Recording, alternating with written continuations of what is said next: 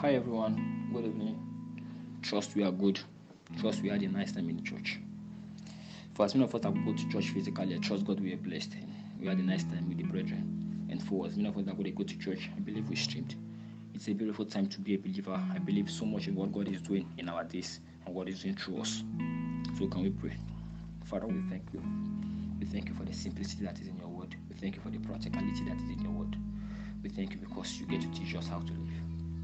Father, so we ask that with demonstration of the Holy Ghost, following the word that will be preached, you will establish every heart in the name of the Lord Jesus. And with signs and wonders accompanying this word, you will confirm this word into every heart in the name of the Lord Jesus.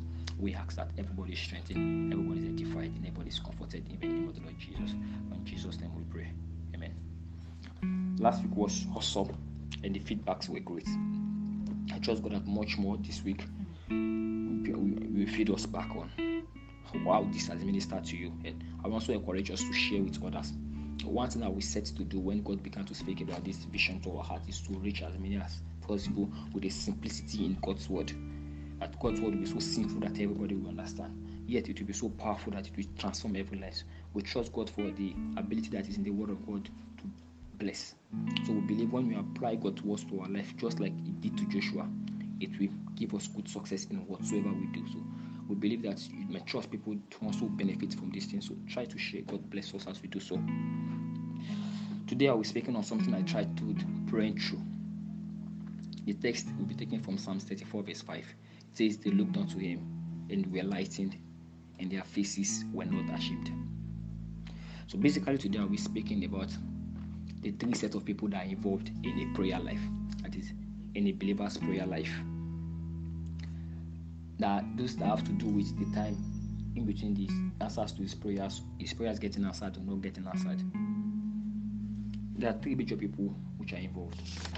God, Satan, and the believer himself. Now, I will put angels under God because they work for him and they work for us also. And I will put for I will put demons under Satan because they get to work for him. So I will start with God. Okay, let's go. I've seen people pray and I've prayed before aiming at God. As if God is one kind of omniscient, omnipotent God that could do all things, but for some reasons wouldn't. So we try to pray to God and we try to get to surface God, beg God, bribe God, or talk Him into it. So I've seen people go like God, the creator of the heavens and the earth, the most heavenly person, the most wonderful, the one that spoke, and the matches lighted, and the uncompleted building became completed, and the water came and removed the roof, and the roof came back. And yeah. because they feel like after they have done that, God will just go like, ha, Michael, a little bit, you know, ten thousand, phone fifty, go me see. uh, they feel like you know, I'll just say I will throw God into forty. I will tell myself to forty days fasting. After that, God will do something as good as fasting is and as good as praising God is, doesn't really motivate God to work. Now, okay, now let me share this experience with you. There was a time I was in school and I was trusting God for the salvation of one particular lady. And after a particular service, which I believe was quite powerful, the lady was not in church yet. I was grieved in my heart and I was saying to God, God, this lady was born again. Everything that you have at your disposal that makes you God, you must release it. Kalaba, release it. And God asked me three questions. God said, Who died for this lady? And I said, You, God. He said, Who wants all men to be saved and come to the knowledge of this truth? He said, You, God. He said, When God asked in heaven that, Who will I send? Who answered, Here I am, send me? He said, You, God. He said, Who gave his son for her?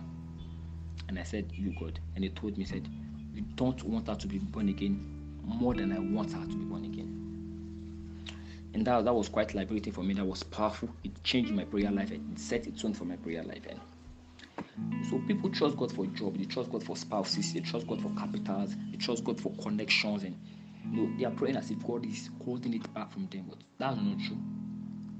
How many of us, as much as we are trusting God for capital, as much as we trust God for that clothes, trust God for that haze, for that car, would they tell you that you know you have to sacrifice two of your legs and you will say, okay, come and cut it? As far as I will just get the car. None of us will do it. No, but you know the funniest thing about this thing is that John 3:16, the Bible says, For God so loved the world that he gave his only begotten son, that whosoever believeth in him will not perish, but I have everlasting. I said, For God sent him not that he should condemn the world, but that the world through him might be saved. I said it before, the word salvation is the word healing, prosperity, blessing, deliverance, well-being, peace. So meaning that God sent Jesus Christ so that you can be healed, you can be you can prosper, you can succeed, you can have peace, and you can be well off.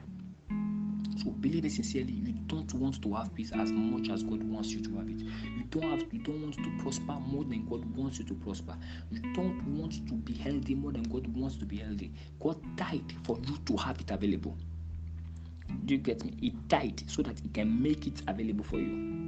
Romans 8:32 says that he that freely gave us his son, his son, how shall he not with him freely give us all things? Romans 8:31 says, God is God before us who can be against us. So many every time you are about going for that job, God is not the one holding the job for you. As you are going for the interview, God is the one rooting, saying, oh, yeah, this job is us.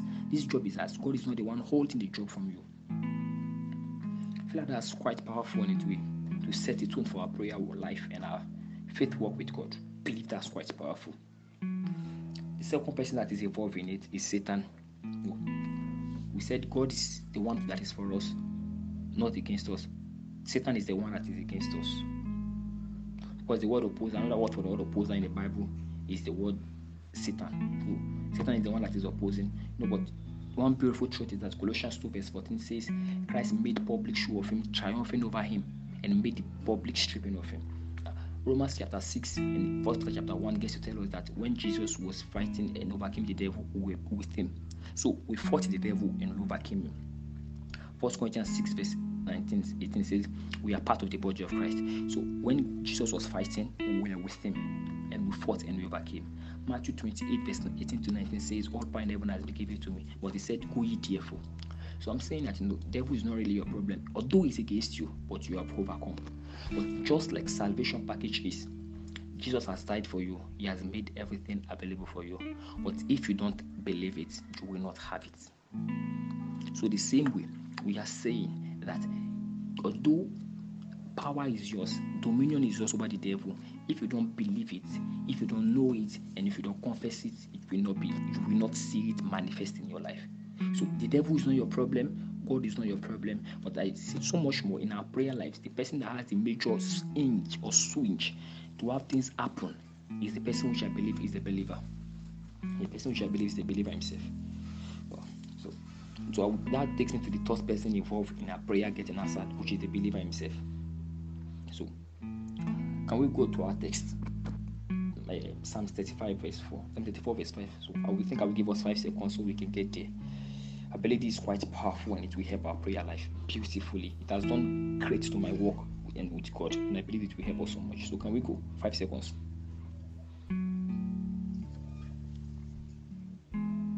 Okay, five seconds done. So, it says they looked unto him and were lightened, and their faces were not ashamed. Now, the word they looked here is another. It says the Greek meaning says the Hebrew meaning rather says they looked intently meaning that they sought God with an intention. That they looked to God and they had an intention while they were seeking God. Okay. Now, Ephesians chapter 1, verse 17, when you see Paul pray, Paul said that I pray for you that you might receive the spirit of wisdom and revelation. Paul was praying that people will receive something, and he mentioned it was specific about what he prayed they will receive. John 17 says that I pray that they might be with they might be in us as you are in me. Jesus prayed and had a particular prayer, some point he was praying for. Ephesians chapter 3, verse 14 says, I pray to the Father. He said, I bow my knees unto the Father, of whom the whole family heaven is at his name, that he might give to you to be strengthened according my might, according to your spirit in your inner man. So when Paul was praying, it was specific. Mark 11, verse 25, Jesus says, When you start to pray, whatsoever you desire. So Jesus said, when you start to pray, there is something that you must have. It's called a desire. So we're saying that you know you are trust you are praying in tongues, believe God for interpretations believe God for a particular point. Have a focus for which you are praying the Holy Ghost for. So, okay, but okay, so let's go to the next thing. It says they looked unto him, and what happened? They were lightened. Meaning, when you pray to God, how God will answer your prayers is by light. And light is knowledge, light is ideas. When you are trusting God for customers, God will not put people into your shop. God will give you ideas and God will tell you, why don't you relate to people like this? Why don't you advertise like this? When people come to your shop, why don't you talk to them like this? And those ones, when you do them, the Bible says, and their faces were not ashamed. Meaning, in that particular thing that you have desired God for, you will succeed. Hallelujah. So you are trusting God for money. God will not put money into you. God will give you ideas like, okay, why don't you do this kind of thing? You are good at this thing. Why don't you begin to do this thing? You have this idea. Why don't you put it to work? You are trusting God for a relationship. God will not just jump a man on you. God will tell you that why don't you start to going to this kind of places? Why don't you change the kind of clothes you wear? Why don't you begin to do some of this? And when you put those ideas into work, God says in that particular direction, you will succeed. So we are saying that when you are praying, open your heart to receive what God is saying, because God will communicate answers to your word via light, via ideas. I think that was powerful. So can we pray? Father, we thank you for today. Thank you for the simplicity and the practicality in your word. We ask that with signs and wonders you will confirm these words in the name of the Lord Jesus. We ask that the sick are healed in the name of the Lord Jesus. In Jesus' name we pray. Amen. Okay. Next week I'll be starting a teaching series which I call Hearing God. It is majorly of how to hear God and how to know when God is speaking to you in your mind to bless you awesomely. So thanks for tuning in again. I'm at Depo Jubalaji. God bless you. Have a fruitful week.